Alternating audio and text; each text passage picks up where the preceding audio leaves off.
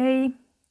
Viidennessä pätkässä minä puhuin siitä, että minkälainen taistelu meillä on ja miten meille on annettu Jeesuksen nimi, joka on kaikkia nimiä korkeampi. Jatketaan nyt siitä, miten Jeesuksen nimi todella toimii Jumalan valtakunnan todellisuudessa. Jos sinä sanojana tiedät, olet saanut siis oikeastaan ilmestyksen, syvän ilmestyksen, että tämä Jeesuksen nimi on sinun käyttöön annettu, niin silloin se on todella toimiva. Nimeä voidaan käyttää silloin, kun vihollisen vaikutus jollakin alueella kertakaikkisesti saa riittää. Meidän ei kuitenkaan välttämättä tarvitse edes pysähtyä rukoilemaan sitä asiaa, koska meillä on se Jeesuksen auktoriteetti. Silloin kun meidän se uskon vaellus on siitä uskon levosta käsin oikeanlaista Jumalan edessä, niin tuon nimen haltijana me voidaan ryhtyä toimeen ihan niin kuin se voima olisi lähtöisin meistä itsestämme. Koska, niin kuin me ollaan jo opittu noissa aikaisemmissa videoissa, että Jumala on meissä. Jumala itse. Koska me ollaan Jeesuksessa Kristuksessa, Jeesus Kristus on meissä. Me tajottiin puhua siitäkin, että me ollaan yksi ja sama henki Jumalan kanssa. Niin kun me ollaan saatu tästä ilmestystä ja meillä on ilmestys Jeesuksen nimestä, niin me voidaan ajatella, että tämä voima toimii meissä, meistä, koska Jumala on meissä. Katsotaan, miten apostolit suhtautu tähän ja mennään apostolien tekojen kolmanteen lukuun. Ja sieltä luetaan jakeesta yksi eteenpäin. Täällä on Pietari ja Johannes. Pietari ja Johannes olivat menossa temppeliin rukoushetkellä, yhdeksännellä tunnilla. Silloin sinne kannettiin miestä, joka oli ollut rampa äitinsä kohdusta asti. Hänet pantiin joka päivä temppelin niin sanotun kauniin portin luo pyytämään almuja temppeliin meneviltä. Kun hän näki, että Pietari ja Johannes aikoivat mennä temppeliin, hän pyysi heiltä almua. Pietari, Pietari katsoi häneen kiinteästi, samoin Johannes, ja Pietari sanoi, katso meihin. Mies katsoi heitä tarkasti, odottaen saavansa heiltä jotakin. Mutta Pietari sanoi, hopeaa ja kultaa minulla ei ole, mutta mitä minulla on, sitä minä sinulle annan. Jeesuksen Kristuksen nasaretilaisen nimessä, nouse ja kävele. Hän tarttui miehen oikean käteen ja nosti hänet ylös. Heti miehen jalat ja nilkat vahvistuivat. Hän hypähti pystyyn, seisoi ja käveli, ja hän meni heidän kanssaan temppeliin kävellen, hypellen ja ylistäen Jumalaa. Pietari sanoi, että ei mulla ole kultaa ja hopeaa, mutta minulla on Jeesuksen Kristuksen nasaretilaisen nimi. Apostolien teot 16 ja jakeesta 16 jakeeseen 18. Täällä tota, Paavali ja Silas on, on tota, liikenteessä. Täällä sanotaan näin. Mennessämme jälleen rukouspaikkaan tapahtui, että meitä vastaan tuli orjatyttö, jossa oli tietäjä henki ja joka ennustamisellaan hankki isännilleen runsaasti tuloja. Hän seurasi Paavalia ja meitä muita ja huusi, nämä miehet ovat korkeimman Jumalan palvelijoita, jotka julistavat teille pelastuksen tien. Tätä hän teki monta päivää. Siitä kiusaantuneena Paavali kääntyi ja sanoi hengelle, Jeesuksen Kristuksen nimessä, minä käsken sinun lähteä hänestä. Ja se lähti samalla hetkellä. Siinä Paavali käytti Jeesuksen Kristuksen nimeä tämmöistä pahaa henkeä vastaan. Sitten luvussa 19 jakeesta 11 jakeeseen 15. Jumala teki harvinaisia voimatekoja Paavalin kätten kautta. Jopa hikiliinoja ja vaatteita hänen päältään vietiin sairaiden päälle, ja taudit kaikkosivat heistä, ja pahat henget lähtivät pois. Myös muutamat kiertelevät juutalaiset henkien manaajat rupesivat lausumaan Herran Jeesuksen nimeä niiden yli, joissa oli pahoja henkiä, sanoen, minä vannotan teitä sen Jeesuksen nimeen, jota Paavali julistaa. Näin tekivät myös erään juutalaisen ylipapin Skeuaksen seitsemän poikaa. Mutta paha henki vastasi heille, Jeesuksen minä tunnen ja Paavalin tiedän, mutta keitä te olette?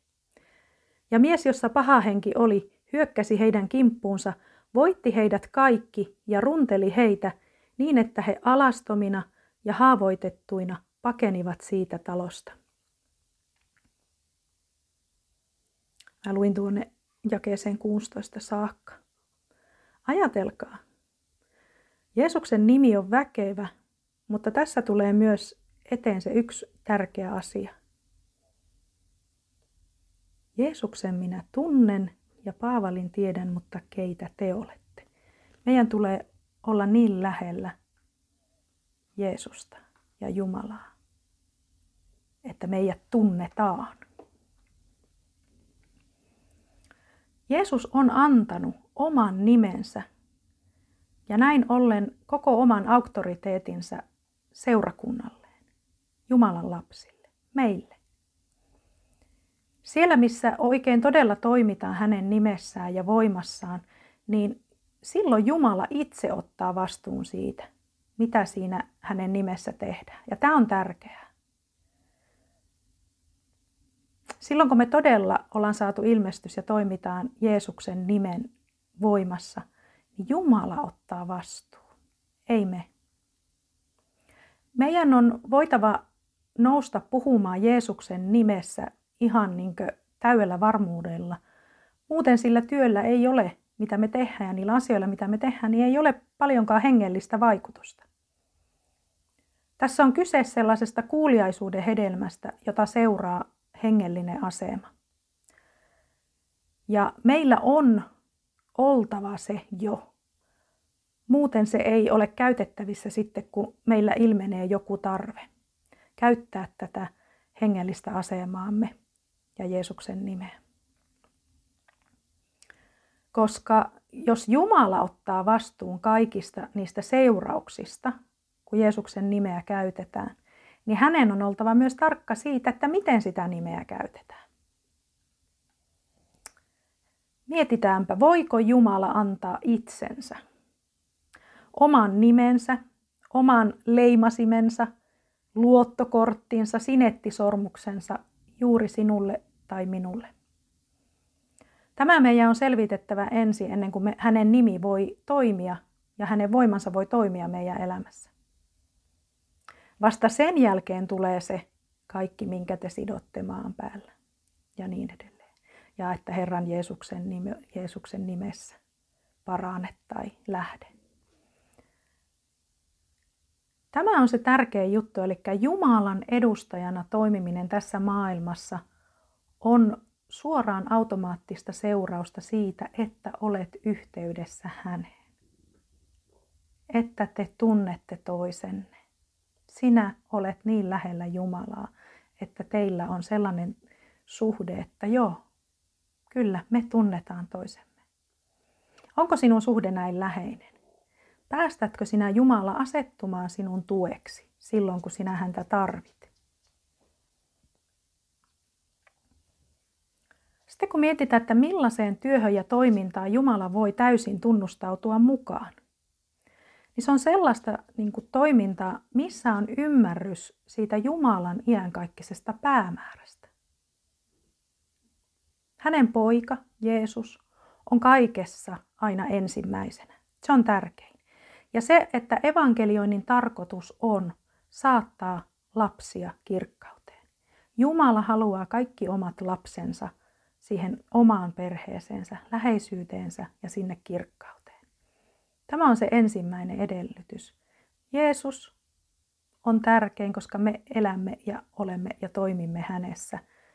Ja, ja sitten seurauksena siitä on se, että meidän evankelioinnin ja toiminnan tarkoitus on saattaa lapset kotiin. Sitten on tärkeää, että se mitä me tehdään on alkuisin Jumalasta eikä meistä. Eli me ei niinkö lähetä liikkeelle kauheana tohottaan – omassa voimassa, jos Jumala ei liiku. Niin kuin sanotaan, että poika, Jeesus sanoi, että poika ei voi itsestään mitään tehdä. Te ette voi vähäisintäkään itse. Miksi siis murehtisitte muusta? Eli se, mitä tehdään ja, ja touhutaan ja, ja ollaan, niin että se on alkuisin Jumalasta.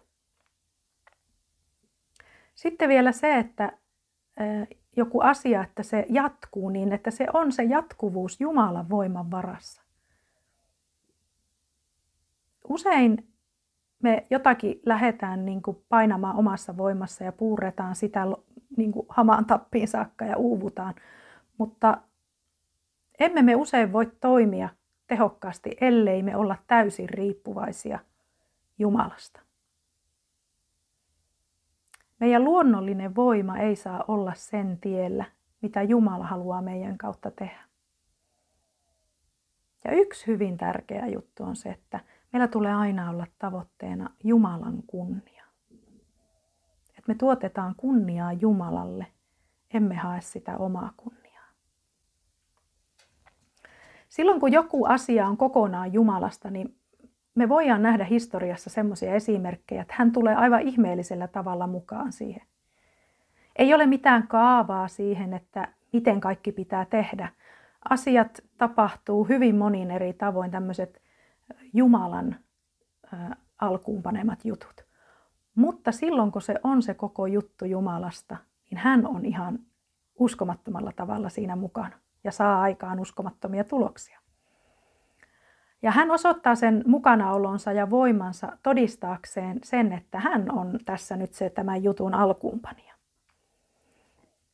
Ja usein Jumala pyytää meitä elämään semmoista elämää ja tekemään semmoisia asioita, joihin me ei mitenkään kyetä itse.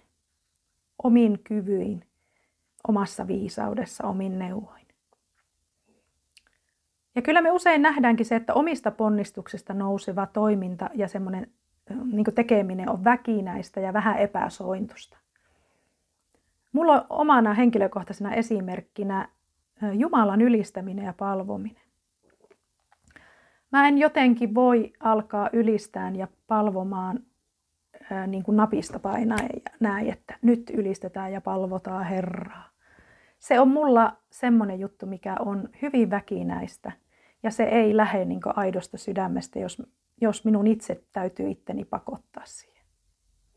Sellainen tekeminen, joka kohoaa ihan itsestään siinä Jumalassa lepäävästä sydämestä, niin se on aina semmoista puhdasta, suloista ja voimallista. Ja tässä on sitten itse saanut sen levon, että Jumalan läheisyydestä ja uskonlevosta kumpuava ylistys on sellaista puhdasta, suloista ja voimallista. Siinä ei ole mitään väkinäistä eikä epäsointusta, vaan se lähtee todella sieltä Jumalan sydämeltä. Ja silloin, kun se, mä oon siinä tilassa, niin mie koen ihan valtavaa niin semmoista aitoa palvonnan ja ylistyksen ilmapiiriä ja, ja tulee se läheisyys Jumalan kanssa, kun se on hänestä kumpuavaa. Kun sinä olet Jeesukseen Kristukseen uskova, niin kaikki mitä nyt tässä on puhuttu tämän ö, kuuden videon verran, niin sinulla on kaikki tämä, niin kuin muistat, Jeesuksessa Kristuksessa, jos sinä olet hänen omansa. Si olet kuollut pois synnistä ja Jumalan armo hallitsee sinun elämässä, kun sinä annat sen hallita. Mie siis rohkaisen, että astu levon paikkaan ja anna kaikkien taakkojen pudota. Sie oot Kristuksessa ja sie oot samaa olemusta Jumalan kanssa. Sie olet Jumalan pyhän hengen temppeli. Lepää siis, vaella ja taistele Jeesuksessa Kristuksessa, sillä hän on sinussa ja hänen kanssaan sinä istut siellä, isän vieressä. Ole siunattu.